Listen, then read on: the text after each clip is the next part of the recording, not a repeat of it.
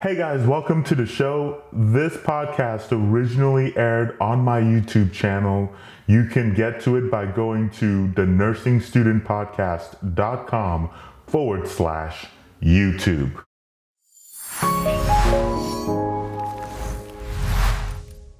Hey guys, this is Thomas from Nurse Money Talk. So, in this video, what I actually want to do is answer this question of whether or not you can actually negotiate your salary, you know, your your hourly wage as a new grad nurse. If you're a new nurse, you know, you interview and then you get kind of like the offer that it can be very a little bit underwhelming once you actually see, um, you know, um, you know what what your wage is going to be, and especially like if you've never paid attention to what the starting pay is for a new nurse you your reference point might be just looking at experienced nurses. And so you'll see a significant pay gap. And so then you'll be wondering well can i just ask for more money or not? Um, and i feel like from my experiences nurses historically don't like negotiating their salary. So let's talk about that in this video. But before i get started with that let me go ahead and invite you to hit that thumbs up and uh, that thumbs up button if you find this video helpful. And then also, don't forget to hit that subscribe button. Make sure to hit that notification bell if you don't want to miss any of my upcoming videos. And then if you are listening to this on podcast, um, please don't forget to um, you know to hopefully give us a positive rating on iTunes, Stitcher, Spotify, whatever podcasting platform you're using. So let's go ahead and get started. Right out of the gate, um, I'm just gonna give you the quick and easy answer, which is as a new grad nurse, you can try to negotiate for your salary. Um, and I put emphasis on that try um, because you probably won't be successful. Now, even though you won't be successful, I actually think that you should try to negotiate your salary anyway. I believe, like, as a new nurse, that um, you should start trying to get in the habit of kind of, for you know, building up that muscle of asking for, you know, honestly asking for more money, but asking and doing it in in the right way. Because the thing is, is like when I graduated from nursing school, I actually had um, two jobs.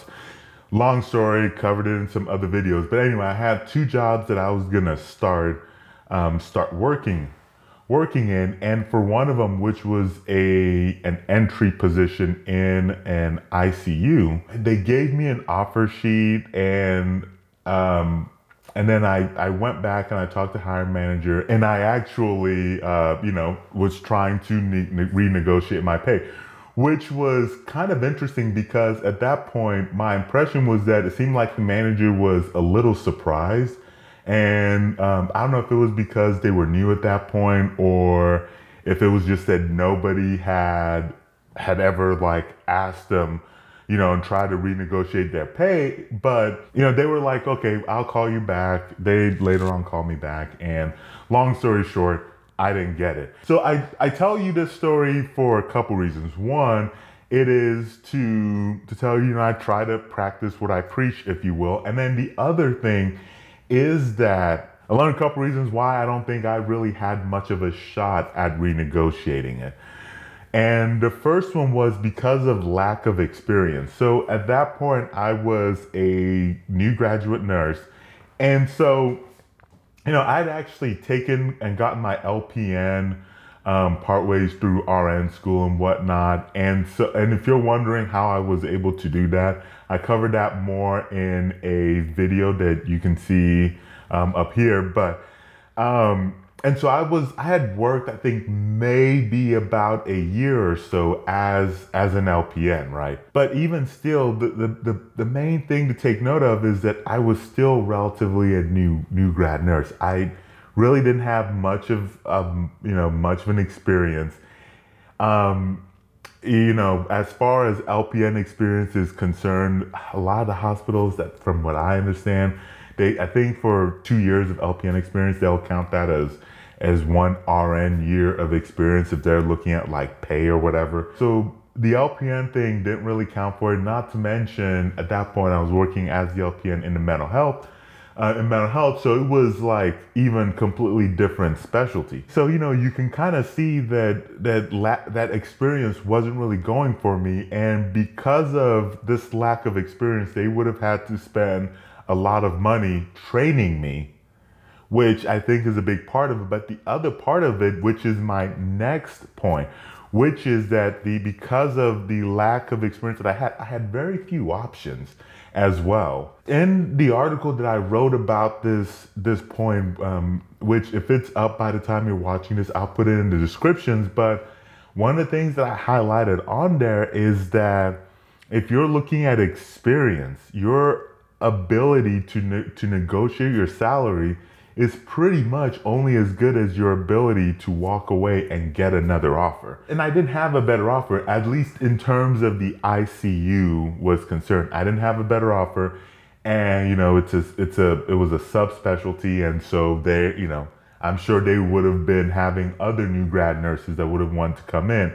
And so those so that wasn't really working for me. And so those are those two two or three key points I think are the reasons why you're going to have a hard time trying to get a a raise as a new nurse, but at the same time, you should still try anyway because once I like I said, it builds up that that that muscle and it starts getting you into that pattern of always trying to negotiate for better pay.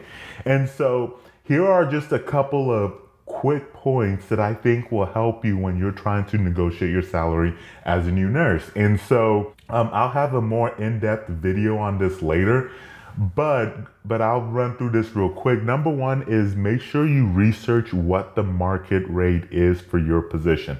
So if you're looking for a reg- a new grad registered nurse position for the you know for the ICU in Austin, Texas, for example, then you want to look at what are new grad registered nurses in Austin, Texas that are going to the ICU, what are they getting? What is kind of like that that range, if you will, because that will give you an idea if your facility your facility is like lowballing you, if they're on the high side, the, the mid range, it'll kind of give you a better idea of you know what you should do in terms of how much you, you are even going to ask if you're going to negotiate your pay. Because so for um, for instance if your facility is already on the high side or is, or is already past that whatever that range is then possibly still asking for more money might not you know might still consider doing that but then that you might not consider doing that if you're really looking at okay, I'm already at the very top of the range.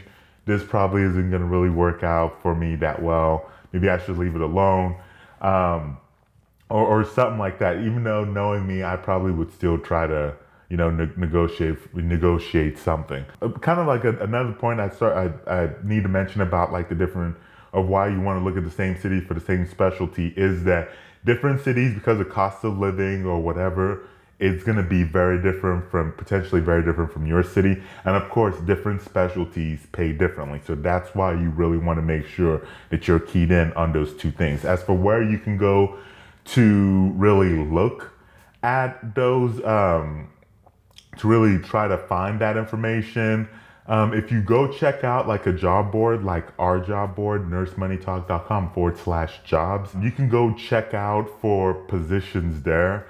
And not all job postings will have like a salary range. Some do, some don't, but either way, it can probably kind of give you an idea um, potentially if you find one. So nursemoneytalk.com forward slash jobs. Next one is possibly checking out sites like maybe salary.com or payscale.com. And so you want to check out a different spots just to try to get an idea of um, of potentially what you know what might be a good range for the for the you know specialty um, in the area that you're going for. The next thing that I would recommend is to apply to more than one position. Um, like if you're a new grad nurse, you're about to graduate, like I don't put all your eggs in one basket. I think you should apply in multiple different spots, either that, you know, like maybe ICU, ER, mental health, med surg, or whatever, or if you only want the ICU or ER or whatever, you apply to multiple ICUs or multiple ERs. And the reason for that is that I think it gives it potentially gives you more options, it gives you more job offers on the table. It makes you less of of a of a desperate job applicant because as you're dealing with one facility in the back of your mind you will know you have you know you have other op- other options so like for example if they lowball you which could happen and one other facility is paying you more money it might be worth it to you to go to that other facility because i think one of my classmates um, if I remember correctly, I think was making over three dollars more per hour than what I was making whenever I first started out. And so always look at your options. Always try to create options for yourself. The third point is to make sure that you are prepared to sell yourself. Sell yourself in the sense of like your employer is not going to be looking to offer you more money just because. So you're going to have to go out there and and show them why you deserve X, Y, and Z. That you know why you should get X, Y, and Z. Whether that's through your market research, whether that's through like if you manage to have some experience or whatnot. Maybe you were in, you know, before you were an EMT or paramedic or something like that. And you can kind of leverage a little bit of that experience to try to maybe inch up a little bit more in that starting pay. For example, if you were, you know, going to go work in the ER or just, you know, whatever the case may be. Um, because that that's essentially what you're doing. You're essentially marketing yourself, your brand, your skill sets, your whatever to try to leverage that to make more money.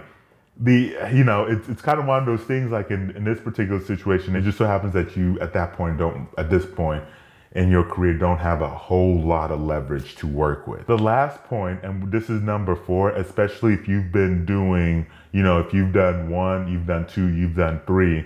And, you know, this of course requires you to create a lot of, you know, to create more options for yourself is then don't be afraid to walk away if you have other options available. I guess don't don't fall so in love with a current job, a current position or a current company or whatever to your own detriment if that makes sense. But yeah.